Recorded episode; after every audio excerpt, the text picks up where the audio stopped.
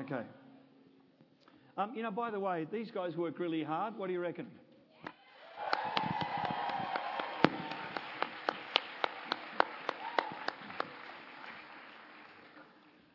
Good. So uh, tonight, in your notes, I want to talk about what is Yahweh really on about.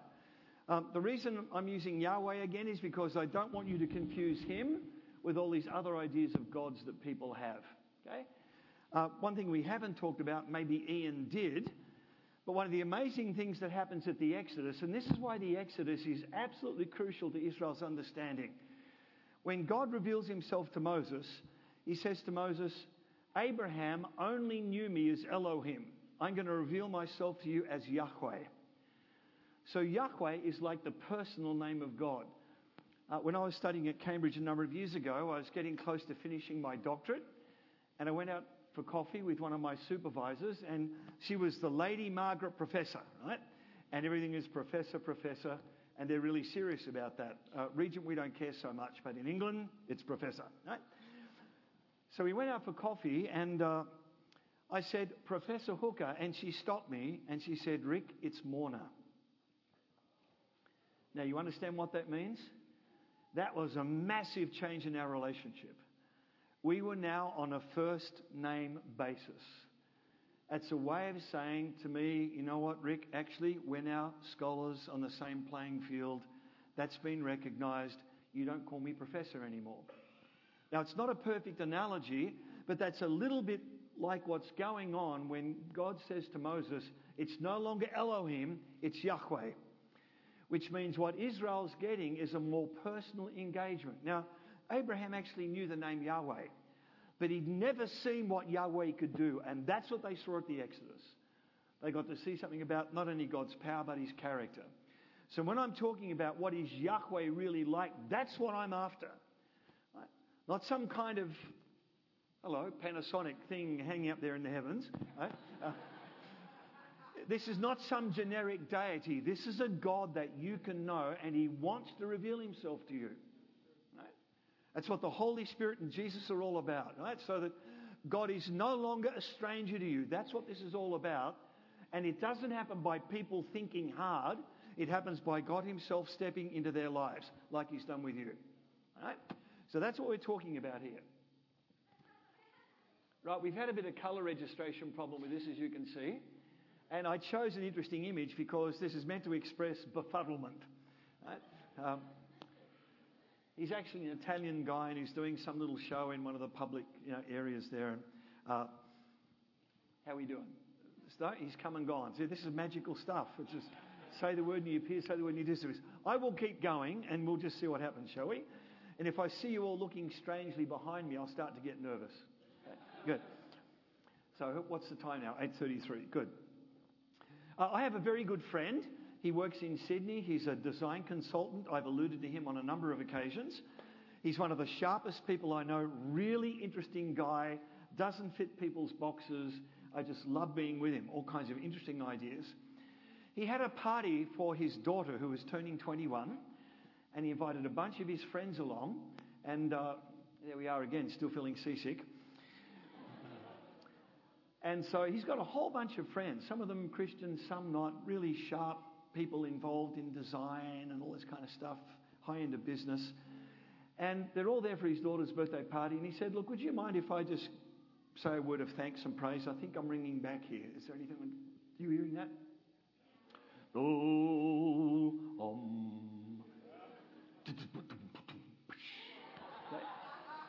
Okay, very good. There we are. Thank you so much, folks. You do an amazing job under a tremendous stress. We really appreciate it. Very good. So, so my friend, you know, just a little prayer, and then the party kicks off, and uh, he has a really nice cellar. And of course, people are engaging in this stuff. And then toward the end of the party, as it begins to wind down, this young guy comes up to him. And you know, Australians can't really talk about God unless they've had a little bit of stuff to help them get going because we know God hates us. And we know that because our country's such an odd place. Leaves don't fall off trees, branches do. Right? And we have these huge rats that can jump all over the place, right? called kangaroos. Nearly every snake, nearly every snake can kill you. Right? And we have these terrible bushfires, and if you get lost in the bush, this bird laughs at you. Right? That's a kookaburra, right? So, and of course, you're sent out there by the best of British judges. It's the world's first national prison camp. You ever seen Crocodile Dundee? Uh, that's not an Australian movie. That's made for you lot. You couldn't deal with a real Australian movie because afterwards you go cut your wrists. That's a serious Australian movie.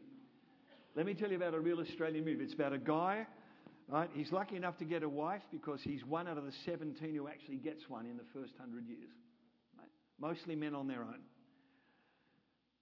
His wife doesn't come with him because the bush is too dangerous. He takes a small little flock of sheep that he's managed to save up for, takes them out into the bush, cleans out some land, right? And then he goes through this terrible drought and he loses half of his flock. Then the, then the fire comes because it's dry and you get a bushfire and you lose the other half. We have a game called Squatter that does this to you. He's got three little sheep left, hoping from these three to get something going. And then, of course, after the drought and the fire comes the floods. And, you know, his, sweet, his uh, sheep get swept away. They're on this little island in this swollen stream. He gets on his horse to try and rescue them. And he gets swept away with his horse and as he's going down this swollen river, he goes down once, he comes up, he gets a breath, he goes down a second time, comes up, and the last time before he goes under, he looks up to God and goes, and then he's gone. That's an Australian narrative. And the other stuff you've seen is us trying to make light of our situation because it's just so damn horrible to live. And you won't get Aussies until you get that. Sorry about the language, but that's kind of, I, I toned it down a bit given you're all nice Christian people. so, you know, it's, it's hard for Australians to talk about God. This guy comes up to my friend and, and uh, you know, a little bit under the weather. But he says to my friend, nice speech, referring to the prayer. So you know he doesn't have much to do with Christianity. And then, very seriously, he says to my friend, he says, mate, you know, this God stuff, I just can't see how it's going to make me a better person. I just can't see how it's going to do that. And he went on to say, in all seriousness, you know, my parents brought me up properly. I take care of my family. I've never cheated on my wife. I've never cheated on my tax return. Right? Um, shall I move to the next slide? Maybe it can still be green and you can see it, so we'll do that anyway. Um, my slide thing's working, and there we go. Right, there he is. The Christian, the party, and the question. It was a good party, you see.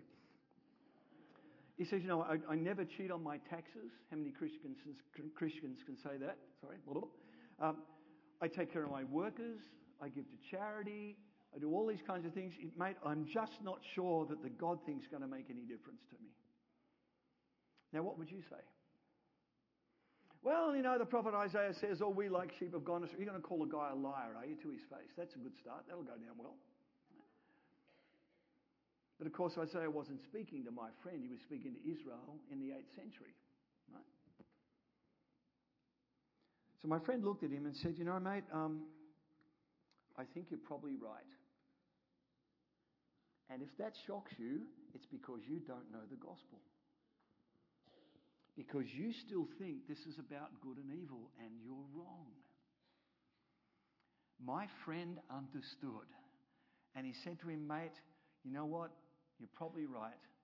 I don't think it'll make that much difference. And you and I, we all know there are people who are not Christians who live far better lives than we do. Isn't that true? That's true, right? And we might as well fess up and admit it. But it's not about that. My friend said to this guy, but he said, listen, mate, 30, 40, 50 years from now, you and I are both going to be six feet under pushing up daisies. And if you think your goodness can get you through that, good luck to you. But you need to know there's a lot of good people still down there. He said, mate, the problem's not goodness, it's death. You can be successful and intelligent and you'll still be down there. He said, mate, Christians are not on about goodness. We're on about a guy who's gone through death and he's come out the other side and he says, if you trust me, I'll take you through that as well. That's what Yahweh's on about. He's not actually interested in your goodness because, truth to tell, it's pretty shabby stuff. Ask your honest friends, and they'll tell you. Actually, you are not as good as you think you are, actually. And it's not about that anyway.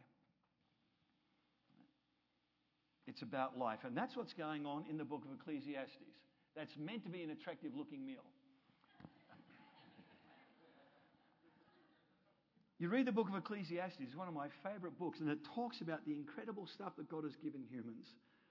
You know, this is what God has intended people to do to do their work, to drink their, uh, drink their wine, eat their food together, and enjoy life.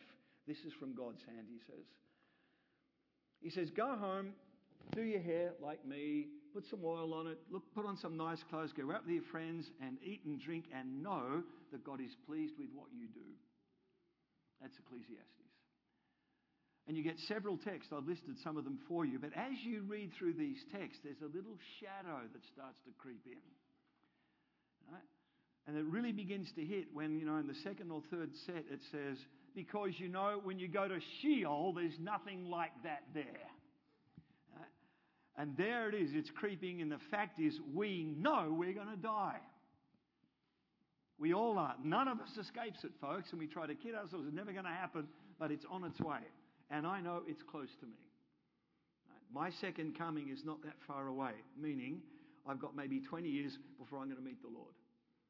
That kind of gives you a bit of perspective. Ecclesiastes understands that. So then it's talking to a young man. It says, Young man, follow the, the you know, desire of your eyes, the delight of your heart. Go for these things, enjoy them. But know that for all these things, God will call you into judgment. There is going to time when, there's going to come a time when you die. And there's this wonderful kind of interesting of the gift of life, its beauty, its wonder, its glory, all that stuff that's fantastic. And then there's the shadow. Well, really? What do we do then? Well, in the prophet Isaiah, there's this wonderful statement. Let's read it to, at least I'll read it to you. Uh, on this mountain, the Lord of hosts will make for all peoples a feast of rich food, a feast of well aged wines. Ta-da! Right? of rich food filled with marrow and of well aged wines again. Boy, God's into wine. That's two references right there, okay? And notice what it's connected with. And I'm rattling and I'm sorry about that. Don't know what, maybe I should just hold this. And Katie said look like I'm going fishing or something. There you are. Right? And he will destroy on this mountain the shroud that is cast over all peoples, the sheet that is spread over all nations. Look at that, that was better. And he will swallow up death forever. Right? Now, notice the connection great wine and the end of death. Sorry if you're a Baptist. My heart goes out to you. Right? But you know, you might just want to get some practice in now so on the last day you don't kind of drink too much and embarrass everybody. and it will be said on that day, and notice this in the context of wonderful wine and the end of death this is our God. We have waited for him so that he might save us. And then this is the Yahweh. Whenever you see Lord in capital letters, it means Yahweh. This is the Yahweh for whom we have waited. Let us be glad and rejoice in his salvation. Right? That's what Israel's scriptures are talking about. They know we have this amazing gift of life. They know coffee tastes great. They know how much fun it is to eat and drink with your friends. They understand too that there's something called death, and they're looking forward to the day when their Yahweh will remove that forever. Which brings us, of course, to the Gospel of John. And this is a quick snap taken of John as he's hurrying toward the tomb. Uh, Peter's part of the snap too, but he got excluded because we're talking about John. Now, a couple of things to notice, notice about John. I don't know if you've ever really read John. Uh, the first time I took it in an academic setting, I was shocked to learn that John had the cleansing of the temple at the beginning and not at the end. Oh, I can't trust my Bible anymore. Oh, no, no, no. Um, it's funny how I could read my Bible all those years and never notice. But there are some very different things about John. John does not have the voice from heaven at the baptism. You know, the baptism, this is my beloved Son, in whom I am well pleased. You'd think that's critical. It's not in John. Well, what about the transfiguration? Surely. No, none of that either. What? What does Jesus speak in all the time in Matthew, Mark, and Luke? Parables. There's not one in John. And one of the things Jesus is really known for is casting out demons. Never occurs in John's gospel. What in the world is John up to? In Mark, Jesus is speaking all these little snappy phrases, right? Do unto others, you would have them do unto you. Oh, yeah, great soundbite, right? In John, it's these long discourses, and the more they go on, the more confused people get. And you're starting to think, what in the world is going on here? Does this guy have a problem? Well, yes, he does. He calls himself the disciple who Jesus loved. And the rest of us, not so much. Right? I mean, have you ever wondered about that? I mean, what kind of the beloved disciple? Really? How many tickets do you have on yourself, friend? But actually, um, that's not what the language means. There is evidence in the ancient world that a teacher would select one of his disciples whose job would be this is under point three now not just to talk about what happened, but to interpret it. To make it clear to those who came after the teacher had died, and particularly in a different cultural setting. So the beloved disciple is not an ego issue. It's a designation, I would argue, that Jesus gave John, and he said to John, You have the responsibility of doing interpretation in a way that Matthew, Mark, and Luke can't do. That doesn't mean that John throws Mark out. People who've worked in this stuff recognize there's lots of places where John assumes that people have read Mark. He's adding some stuff alongside. Right. Now, before we look at some of that stuff, why does John need to do this? Because the gospel is moving rapidly out of the Jewish world into the broader Hellenistic one. You know, Hellenism, that's the result of Alexander. Alexander had a huge impact shapes the thinking of the Romans, the Greeks, and even people in the East or the Western part of Asia, if you like. By the way, you do know, don't you, that Christianity is not Western, it's Eastern. So when I teach in China, one of the first things I say to students is you need to realize this is not a Western religion. This began on the western shores of Asia. This is an Eastern religion. That usually shocks them because they think it's Western. It's not actually. Eastern religion. Hellenism is the thing that's unusual for Jewish people. So, John, I think, spends most of his life in Ephesus. Many scholars would agree with this. And he's apparently been there for decades, marinating in the culture so that when it comes to talking about Jesus, he knows the world he's talking to and he's not going to mislead people. Many years ago, I was with a friend of mine in Australia. Um, we're in one of the roughest parts of the city where people sleep on the streets and it's really tough. A lot of homeless kids go to this part of Melbourne.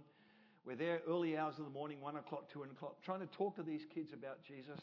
I'll never forget it. My friend, he's kind of leading the conversation, and he says to one of these street kids, he said, You know, look, um, God is like a father.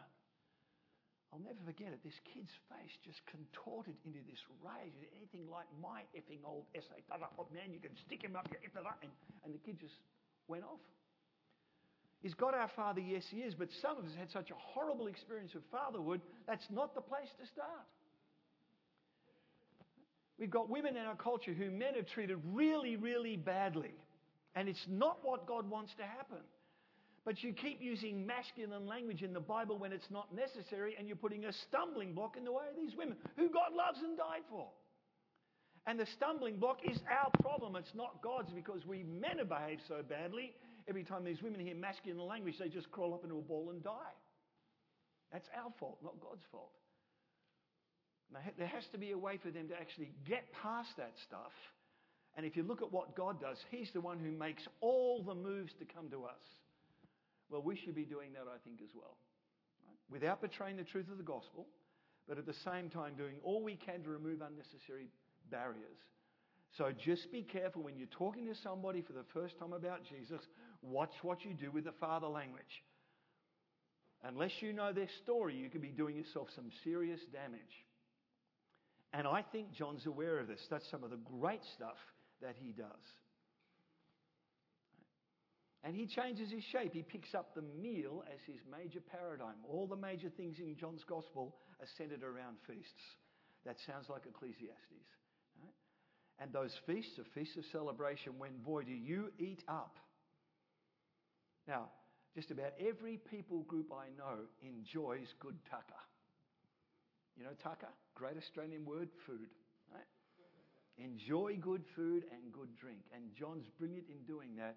He sets his story of Jesus in these great feasts.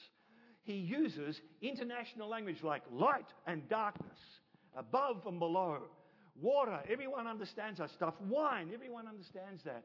But he takes that universal language and grounds it deeply in Israel's story. That's brilliant stuff, right? We all have this language, but we really don't know what it means until we plug it into the life of Jesus. And one of the classic ways he does this, as I handle my little thing here and my little pointer, ta-da, is he brings about some interesting changes in perspective. And the first one is you all know the Logos, right? Ever heard that? Jesus is the Logos. Brownie points for using a Greek word. Ha ha. Right? You get preferential summoning when it comes to the heavenly aeroplane, right? You, you get to stand in the, you know, what is it, area number A or something. You get in first. But it's interesting to watch what John's doing. This is a word that Greek people think they know, but John does a Nietzsche. Heard of Friedrich Nietzsche? He transvalues this because the Greeks are looking for the perfect idea. The logos. Oh, yes, let me ponder the perfect logos. The triangle. There it is. Why do people use a triangle as a symbol for the Trinity of all things? My God's a triangle? Are you kidding? Thank you, Pythagoras. What? Where did that idea come from? And I'm still making noise, aren't I? No matter what I do. Well, maybe I should just shut up and then the noise will stop. Okay, stay. Oh. I just wonder how can a Pentecostal stand still? That will be a miracle. Maybe we'll see a miracle tonight. So, Spirit of Ian, come upon me.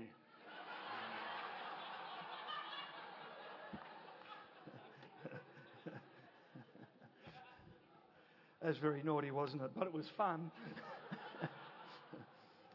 yeah, so John starts with the Logos, but he transvalues it. And what you get is a Jewish carpenter. And you know, in the first century, most intelligent people think Judaism is just weird suspicion and not worth paying attention to. And John takes a word that he thinks everybody, or they think they know, and says, What you're really looking for is Jesus. And the Logos disappears, never to come back again for the length of his book. Of course, the problem is, at least on my view, when you get into the third and fourth century, you've got these Hellenistic Christians, and they read John backwards. They want to go from Jesus to the Logos, and John's saying, Stop, it's the other way round. Don't do that. What you're looking for is the person Jesus. And how do you learn about him? Through story. Remember we talked about that? Our God is personal. How do you know persons? Through story. Wonderful stuff. And then John tells us this, this word became flesh and then tabernacled among us. Tabernacled, your Bible probably says dwelt. Bad translation. John actually says tabernacled, tabernacle, and we beheld his glory as the glory cloud full of grace and truth. Where have you seen that before? The Exodus. And notice when, this is an important point for later, particularly after the golden calf incident. It's our idolatry that reveals the true character of God. We'll come back to that in just a moment. That's where you see the grace and truth of God in response to our idolatry. It's a wonderful moment. And that actually shapes a lot of John's gospel. He always starts with grace and then the truth comes after. Now, the key move, the one that I've just been alluding to, is that John only has two references to the kingdom of God. Now, in the synoptics, Matthew, Mark, and Luke, that's what we call them. Keep moving around. What's happening here? Is it driving you nuts? Is it this? What should I do? Down a bit. You just want. Is that better? I'm so sorry. I'm completely inept. Don't get a PhD. It just ruins you forever. It's completely useless. Ask Katie, she'll tell you. If I can change the faucet on a tap, that is a major world event, right? Look at this, I changed that and it didn't fall apart. okay. Um, you'll notice what that's working. Well done, you. You're a clever bunny, aren't you?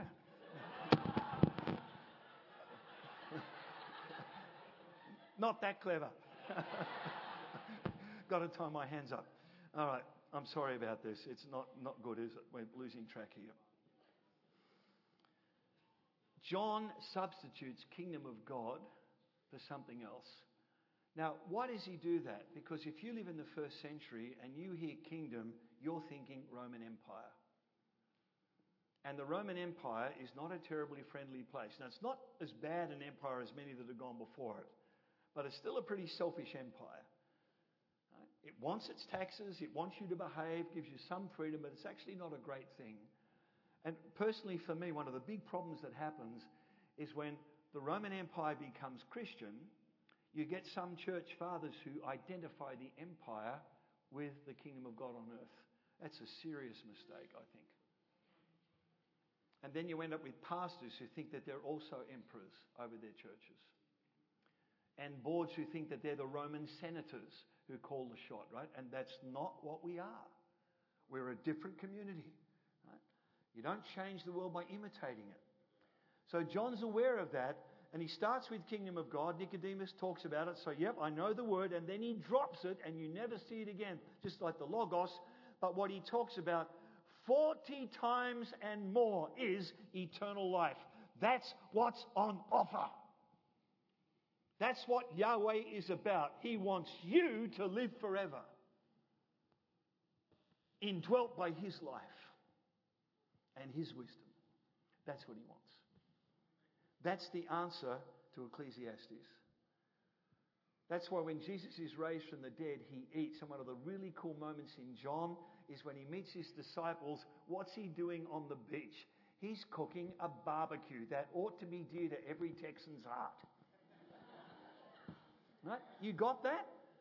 I mean, when have you last heard a sermon about the first thing Jesus kind of does when he meets the disciples as a group apart from appearing to them, but actually kind of, you know, on the beach? It's food that sits at the center. When have you ever heard that in a sermon as though somehow eating well is part of the kingdom of God? You know, you don't hear that because you're jolly Platonists. You're bought into something else about going to heaven. It's really not what God's vision is about. He loves this place. He gave His Son to redeem it. He wants to see it in its full glory, and He wants you to enjoy really good meals with your mates and Him in this place. That's the Christian vision, at least according to me. But I'm not the only one. Ian agrees. So if Ian agrees, we're home and hosed here. Have you heard home and hosed? Do you know that expression? Okay, that's an Australian one. It's what you do with a horse when you used to have them. You get them home and hosed. Right? And when you do that, everything's hunky dory. Got hunky dory? Good, great. That's a very powerful idea, right? That's why John has the cleansing of the temple at the beginning and at the end has the resurrection of Lazarus. You, you are the one temple in which God wants to dwell. He doesn't want to dwell in a building made of stone. He wants to dwell in you. Right? That's God's vision of eternity. In you, in this earth, restored. His presence. Amazing. That's John's vision. Right? So we're not surprised then that the first mighty deed Jesus does in John is not to heal somebody, not to multiply bread, but to take 120 gallons of dishwater and turn it into the best Australian Shiraz ever. And Shiraz is really smoking good wine, right? You smoke wine? No. and then you ask yourself, who's going to drive them home afterwards? Remember we talked about that? And then some of you have picked up the imagery, right? There are six stone jars. They're jars that Jewish people use to wash their hands to maintain ritual purity. John loves this kind of stuff. It's six, but six doesn't get you where you need to go. You need to get to number seven. And Jesus turns up and he turns 120 gallons of this stuff into this wonderful wine. And what does it symbolize? You've read Isaiah 25. We just read it together. What's going to be the hallmark of the removal of death from God's creation, the provision of amazing wine. There is something intoxicating about being in the presence of God. There's something about that. It's not, not all just head stuff, folks. Brilliant. Provision of wine. Do you know new wine, abundant new wine, is the most common messianic image in Jewish intertestament literature. That's literature between the Old and the New Testament. Why do they pick up on that? What do the spies bring back from the land? And it's not popcorn. What do they bring back from the land? Grapes. Why? Because wine is the symbol of a civilized world. It's the pinnacle of a culture when you can make good wine. Now, when you're talking about God to people, does that, is that part of your evangelism? You get my point, don't you? I mean, what kind of God are you talking about? Now, I'm not saying let's all go get smashed. Don't be ridiculous. I'm not saying that. No, no, no, no, no. But I am saying the God we worship knows what a really nice glass of great wine tastes like. And he is thrilled when he sees our eyes light up. That's the God to whom we've come. And John gets that. But notice where it happens at a wedding. Why at a wedding? Because the wedding also symbolizes God's restoration. You know, God is, remember we talked about Jesus as the bridegroom? Yahweh the husband, he's the bride, and we're his people. Marriage is the place where that wildness finds its right setting. There's all kinds of great stuff going on in that story. The Greeks never could quite work out how to have rationalism and the wildness of Dionysus come together. And John's answer is you'll find it in Jesus. You will find both sides of the human experience thoughtfulness, reasonableness, and ecstasy, both in Jesus. That's why you can have amazing worship with people doing incredible dance moves up here and move seamlessly into teaching, and there's no tension. We're people who can do that because that's who our God is, that's who Jesus is. The problem is, most of our churches choose one or the other. And you've got to have both. Right? You've got to have, if you don't have both, you're not a whole person. And you're not actually looking like God. Right? No. Wonderful. There is the provision of wine. You know what's coming, don't you? Remember John liked stuff about eternal life, eternal life, eternal life. That's what's being signaled here. What is Yahweh about? He's about wanting to give that to you. Then we come across a guy called Nicodemus. This is the first major conversation. Uh, there's Nicodemus there pondering. Um, one of the great things about John is for all this stuff, you know, about spiritual theology, he has the longest accounts of conversations between Jesus and people. Right? And they're all really personal conversations. They're engagement. It's not Jesus lecturing, he's talking back and forth with people. That's telling you something about how you do theology, how you relate to this God. It doesn't look like a treatise on predestination. That's not what Jesus does. This is relational stuff. I mean, unless, of course, Jesus got it wrong and he shouldn't have been having conversations, he could have been lecturing. No, no, no. This is really deeply personal stuff. Engaging with them. Wonderful. Right? And what's the real issue with Nicodemus? Well, he turns up, and what do we know about Nicodemus? He's a male, elite guy. He's one of the leaders of Israel, well educated. Turns up to Jesus and begins by, Well, you know, Jesus, we know. And it doesn't take very long before you realize that Nicodemus doesn't really understand it all. He says, You know what, Nicodemus, I don't really care what you think you know. You have to be willing to change. I need to say that to all of you here tonight. I really don't care how many PhDs you have or what you think you know. What we really need is we have to change. And that seems to be one thing our education has not been able to do. Has it really changed us?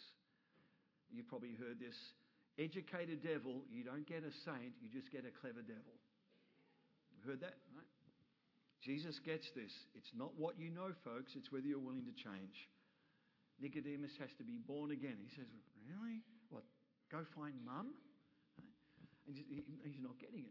That's not what we're talking about. We're talking about what being born of water and the Spirit. We could have a long discussion about that. We don't have time. I don't think it means baptism in water and Spirit. I don't think it means that. I don't think it's a reference to natural birth. That doesn't fit Jewish imagery. But if you read John's Gospel, what is a symbol for the Holy Spirit? We're going to see in just a moment water, living water.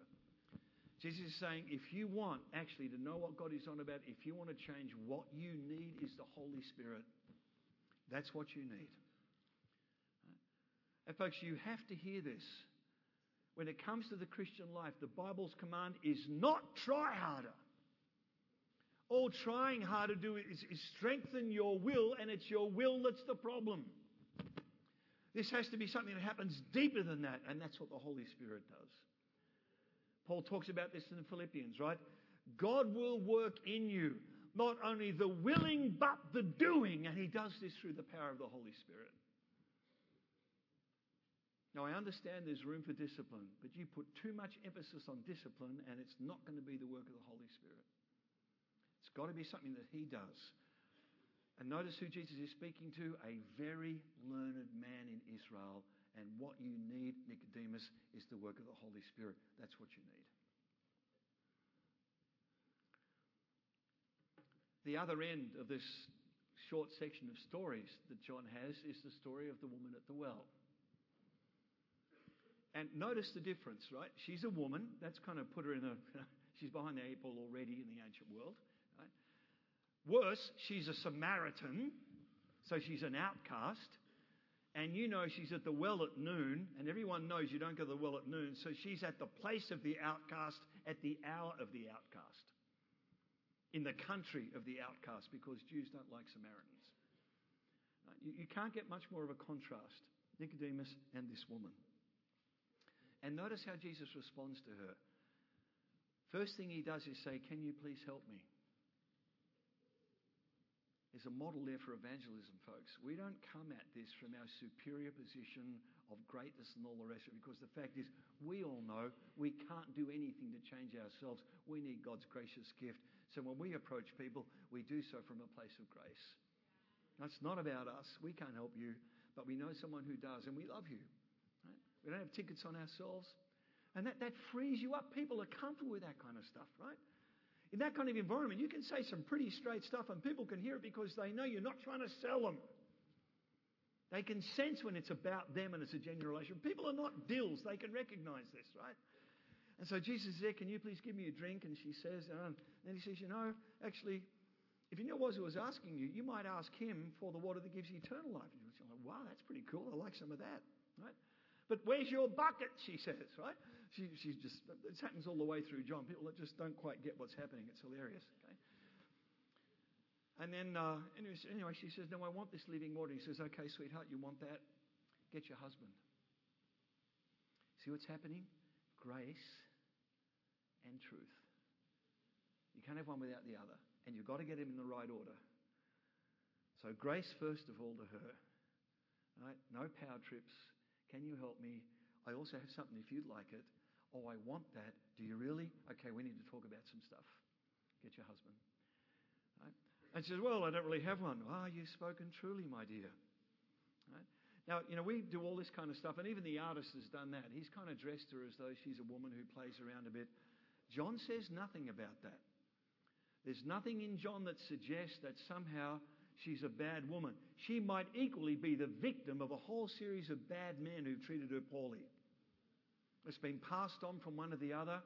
You can't survive on your own as a woman. In that world, you've got to be married to someone, and she's just kind of been used along the way, right? But there's some other pretty cool stuff happening because uh, if you understand wells in the biblical world, right, um, they're like the Starbucks of the ancient world. That's where boy meets girl, right? This is back to the future. Lorraine, I am your density, right? Or that kind of moment, right? If you just go back and read Israel's scriptures, that's where all the, all the stuff happens, right? Moses is coming out of the desert, protects these girls at the well. They go running home to dad. Oh, there's this really cool guy. He protected us. Please invite him home. Please invite him home, right? Next thing you know, there's a little, you know, wedding bells are ringing and we're off, okay? And how many husbands has she had? She's had five. The one she's presently with, how many is that? Six. And who is she now talking to at the well? Number seven, the husband she's always been looking for. Now, John is really cool in doing this kind of stuff. What she needs is living water. And what that does, folks, is it brings a changed life. Jesus accepts you as you are, but he wouldn't love you if he left you as you are. So come to Him any way you want. That's absolutely fine. He'll accept you. But He wants to make you ready for eternal life. And that's the life of God. There's had to be some changes He's going to do through the power of His Holy Spirit. And that brings us to one of the truly great moments in John.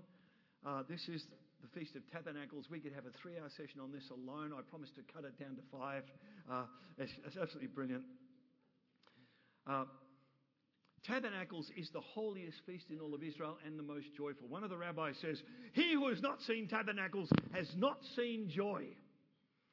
And why is that? Because when everyone comes, everyone has to bring food, everyone has to share it, everyone is to be welcomed. You have to bring an instrument. If you don't have an instrument, you have to dance and clap. So you would have really fitted in last night, right? And, and the center of all of this is the presence of Yahweh. If I am is present, one of the rabbis said, all is present. If I am is not present, no one is present.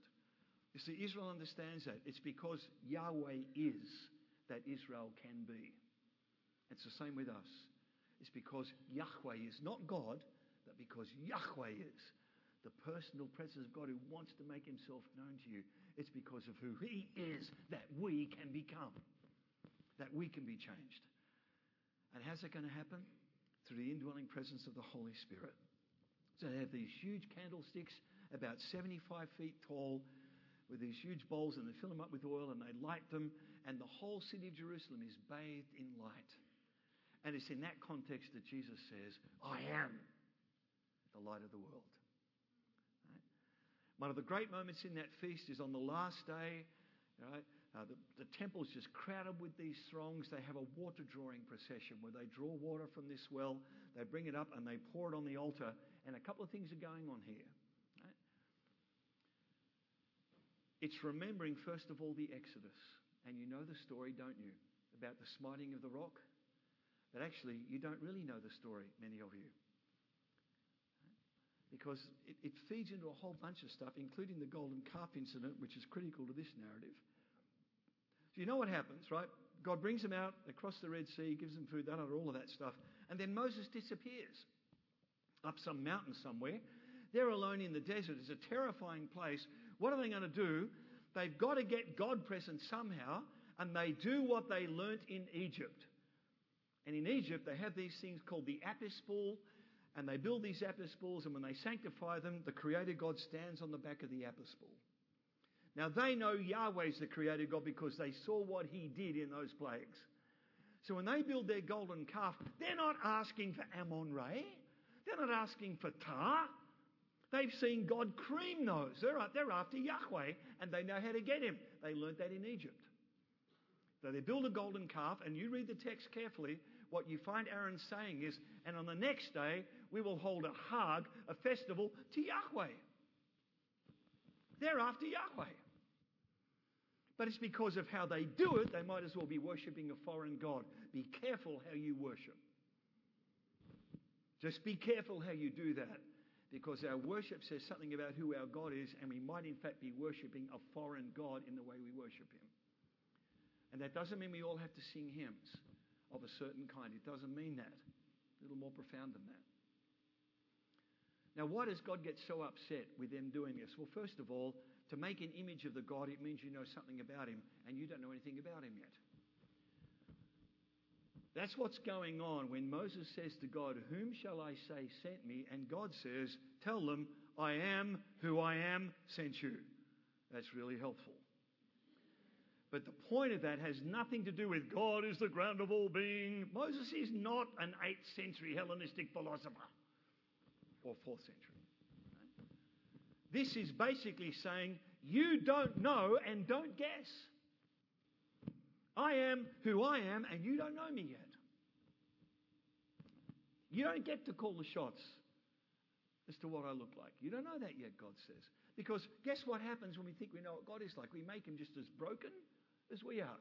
That's why the Greek gods are simply large Greeks, Greeks on steroids. They're just like every other fractured, broken Greek.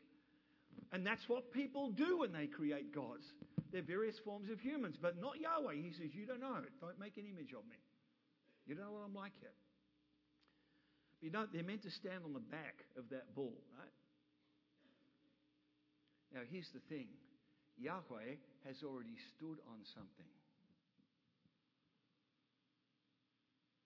Remember, we talked about the rock? Go back to Exodus 17 and read this. Right? They just crossed the Red Sea. Now they're dying of thirst.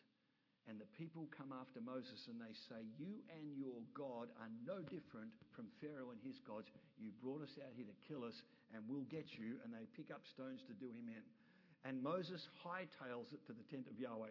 Yahweh, help, he says. And God says to Moses, You come with me, mate, in front of all the people. Now, you know what that is? That's a trial scene. When you learn your Hebrew Bible, you'll recognize when that stuff's going on, we're talking about a public trial. Yahweh is on trial. He's been accused of wanting to bring about genocide to his own people. And then there's this really interesting comment. We're just about to leave, and God says, Oh, hold on, Moses, get that stick with which you struck the Nile. Get that staff. Now, why do that? The staff is a sign of judicial authority, it's a sign that you are a judge. And why struck the Nile? Because that's what happened when God began to judge Egypt. Moses struck the Nile and turned the water into blood. So here's a trial scene. Yahweh's under accusation. And he says, Come with me. And it's not, Where's Wally? Let's find the rock. You understand Where's Wally? No, you don't. Okay, well, it's not that if you get it. Right? You actually read the text, and God says to Moses, I will stand. There's that word stand. On the rock at Horeb, facing you. And now whack the rock. Do you understand what's going on? In Egypt, when the God stood on the back of the bull, he was identifying with the bull. And Yahweh says to Moses, The I am who I am. You think I'm like those gods of Egypt? You think I brought you out here to kill you? Whack me and see what happens.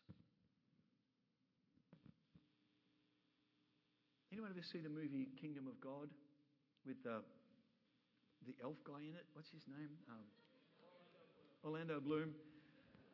Nice guy, but he just doesn't quite cut it against those other medieval knights, does he? I mean, it just really doesn't quite work. And then Jeremy Irons, always a brilliant actor. Someone's out of their depth. It's not Jeremy, right? Yeah. Sorry, I mean, it's not his fault, but, um, you know, I couldn't do any better. But there's this amazing scene where they meet uh, Salah ad-Din, right? Remember the, the battle before Jerusalem, and, and they're talking about what they're going to do. And uh, Orlando Bloom, who's what the master of Jerusalem at the time or something, he says to this guy, You know, the last time people had a deal like this, people broke their word and there was a terrible massacre.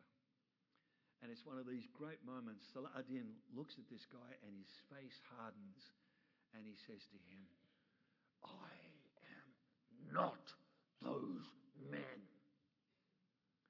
And that's what hap- is happening at the rock. When God stands for Israel and says, You think I'm like the gods of Egypt? You think I am not those gods? Whack me and see what happens.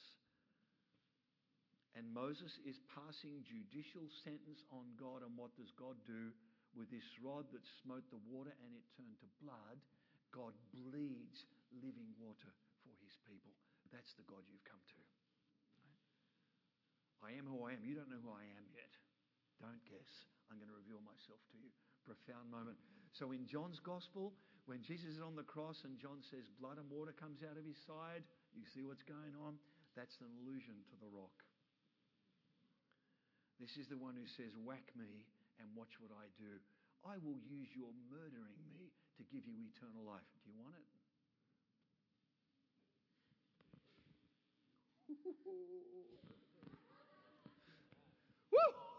Isn't that amazing stuff? I can do that in my classes. I'm allowed to at Regent. Incredible moment. And so, as they bring this water up and they pour it out on this rock, right? In Jewish legend, that rock came all the way through the desert and sat on the Temple Mount, and the altar was built on top of it, right? It's in their legend, right? And also in Ezekiel's vision, second point, from out of that rock will come water that will flood through the land and totally rejuvenate it. That's Ezekiel's vision. And as they do this, this high point of this incredible ceremony, right? This, they're pouring the water out, and there's all these people watching. Suddenly, this voice booms out across the crowd. If anyone believe in me, out of their belly will flow rivers of living water. This he spake of the Spirit who had not yet been given. That's the promise. That's what Yahweh wants for you. He wants your life to be a well of living water to people around you, where people can sit down and have coffee with you and find life. Because you have no other agenda than to bring life to them. You're not trying to sell them anything. That's not what this is about. This is about them. And you just give it. And in the middle of this amazing theological story is a very grubby and disturbing account about a woman who's caught in adultery. And you wonder what that's doing there. Folks, if it couldn't fit there, you might as well go home because the gospel is just stuff and nonsense. This is there because this shows you that it works.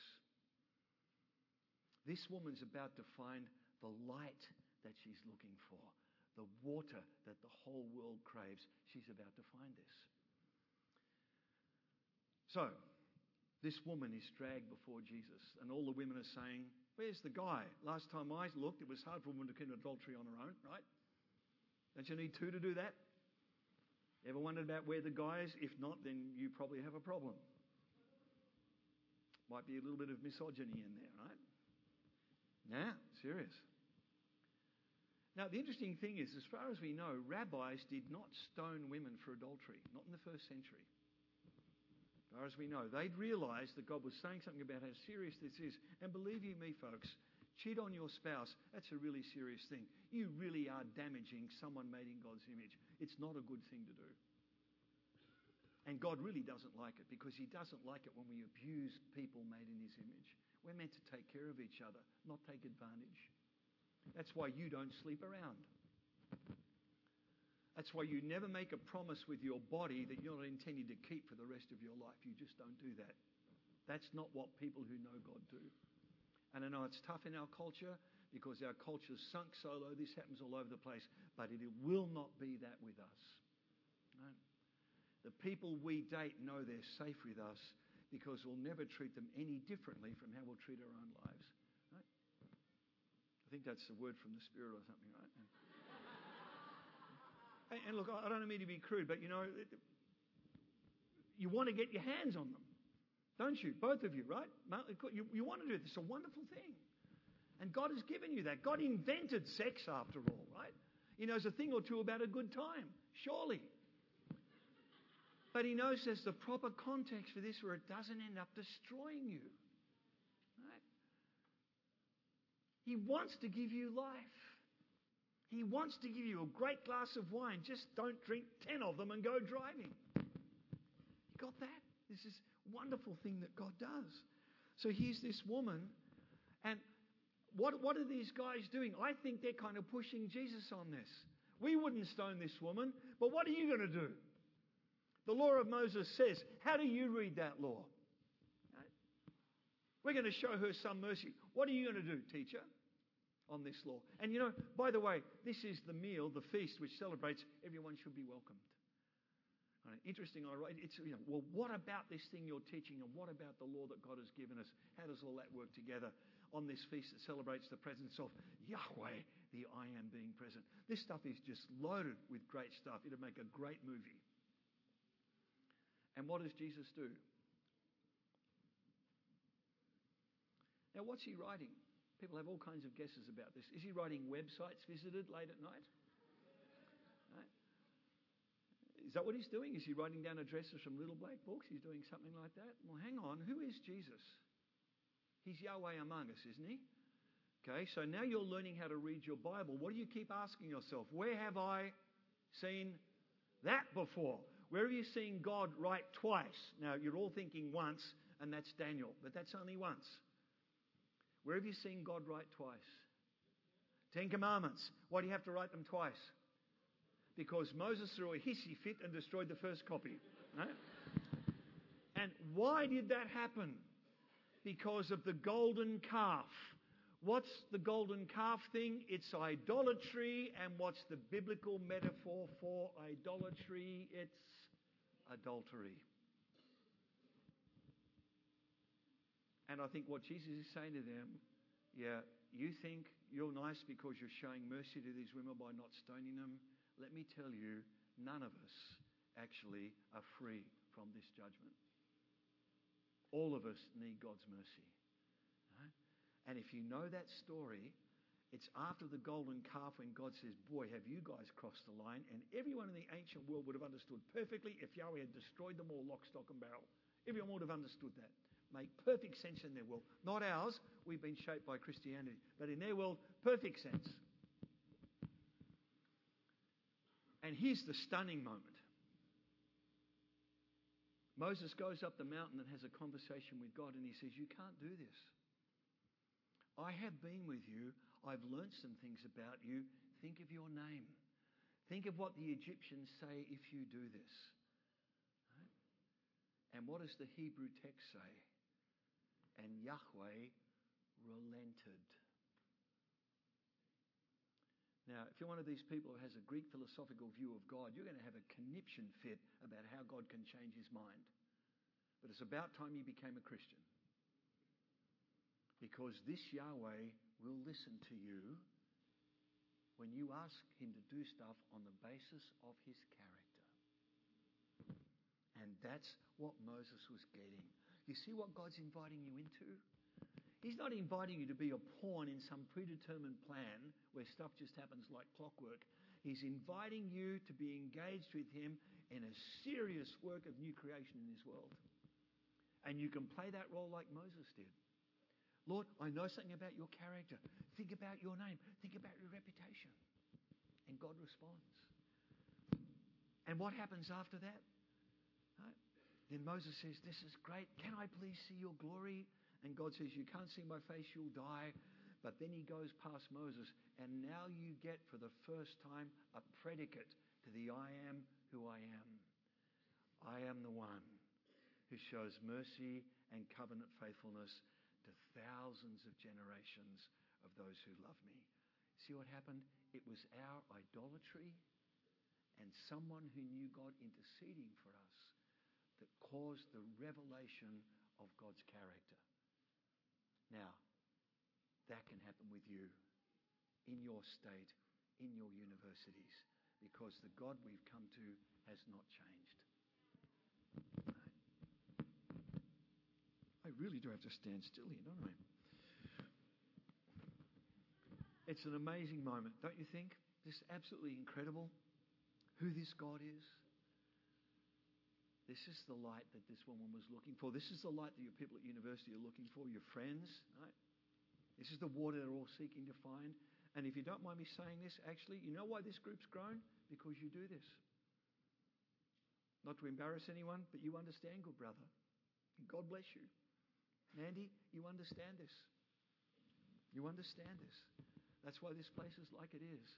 And if you continue to live like this, people will flock to find life. That's what they'll do.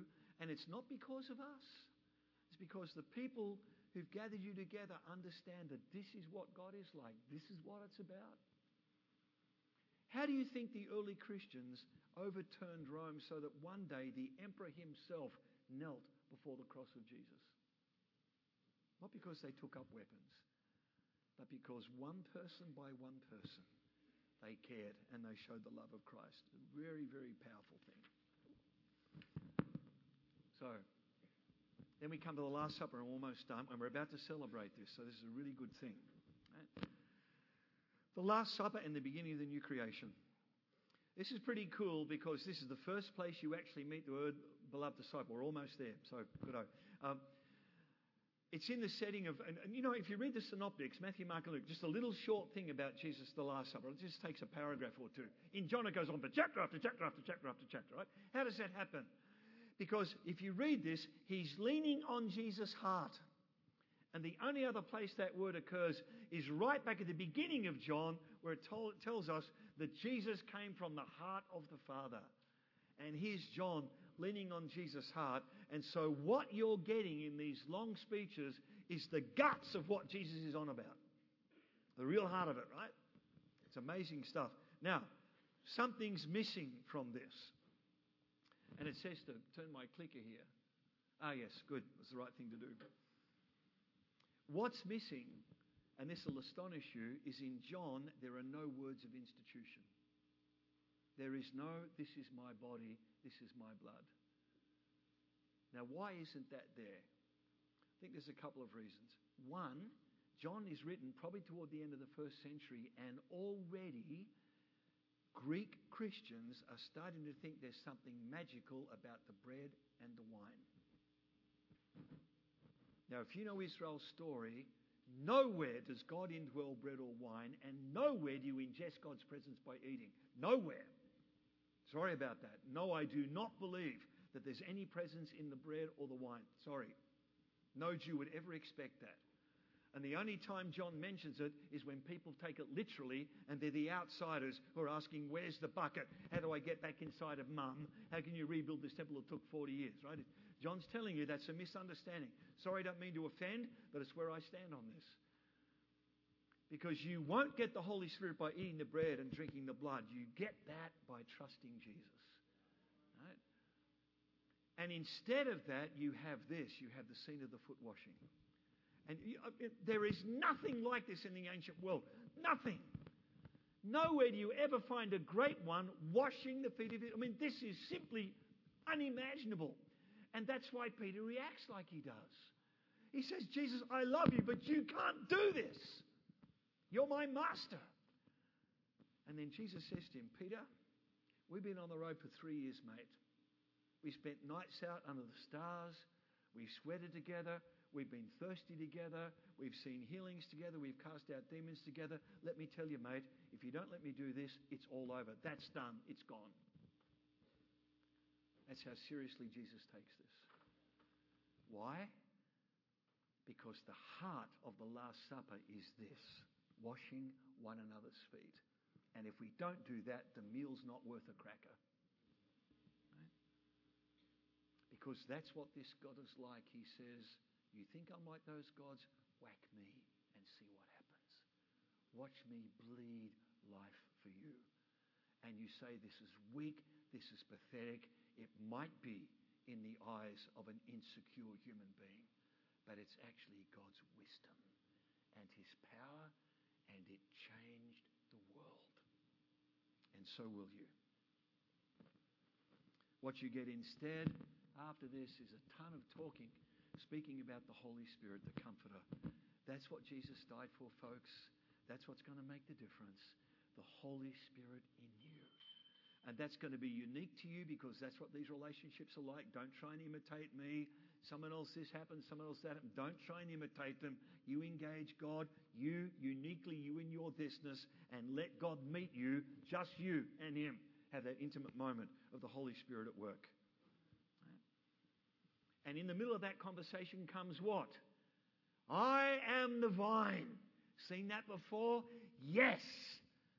What's the first mighty deed? Turning the water into wine. The Holy Spirit in you is going to make your life wonderful wine to those people around you. They will drink exuberantly from you. Stay attached to Jesus. And notice what do you know about wine? It's the pinnacle of human civilization. I'm going to argue tomorrow that it's Christianity that brought about the modern world with all these amazing, sophisticated developments that we call civilization. They come directly out of the story of Jesus. It's an incredible moment. And then what does Jesus do? He breathes on them. What does that sound like? Doesn't sound like Adam, the first human, and God breathed on him. He became a living being. That's what God wants for you. He wants to breathe on you so you become a living being. And out of that life, comes this life to others. Now, what happens when you say speak in tongues?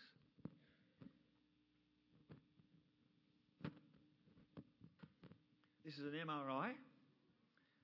And uh, guess which side is speaking English? Left hand side. And the Christmas tree scenario is what happens when you're speaking in tongues. Now, uh, this is just incredible stuff, and I've alluded to this book a few times The Master and His Emissary. I think I mentioned, did I, that most of our decisions are made at a subconscious level. We talk about that. You know about the famous experiment where they put a, a little button in front of the person, they have to watch a clock. You've got 30 minutes, hit this button when you're ready, and your hand moves 0.2 of a second before you make a conscious decision to move it. And what they're realizing is that most of our decisions are made subconsciously. Our left brain really only acts as a doorkeeper. That's why you can be driving down the highway and suddenly think, Where have I been for the last 10 seconds? Right?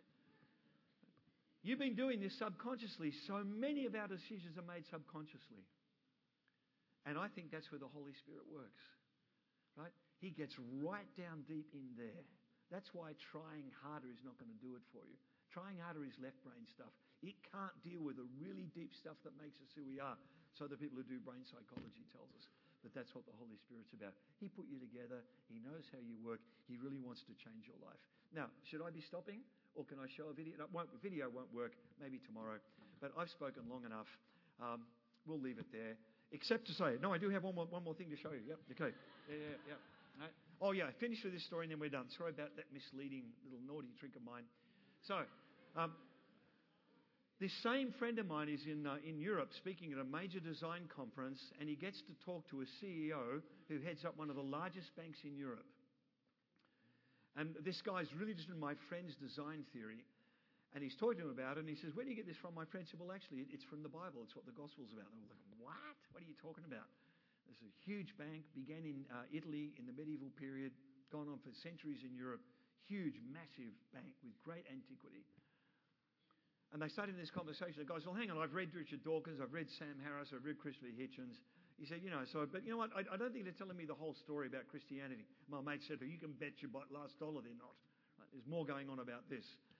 So he gave the guys some books to read, and they agreed to meet a few days later after the conference. They got together, have coffee, and they're talking about it. And this non Christian guy says to my friend, He says, Mate, if what you're telling me is true, if this Christian stuff is about growth, about openness, character, design, transformation, authenticity, he says, mate, I am there in a flash. The problem is, he says, if this is true, you Christians have the worst marketing profile in the history of the marketing marketplace because you come across like the moral police of the universe. And let me tell you, God Himself knows the law won't do it. Only the Holy Spirit. Right? So here's a novel idea. What if holiness is not about goodness, but what if it has to do with the fact that people feel more alive after they've been with us than they were before? that the life of God in us, what if that's holiness? What if you don't have to go around ticking everyone else's boxes? You can just sit down with them and be the presence of Jesus to them and let them bask in the life He's bringing to them through you. Does that sound a lot better? I think that's what He's on about.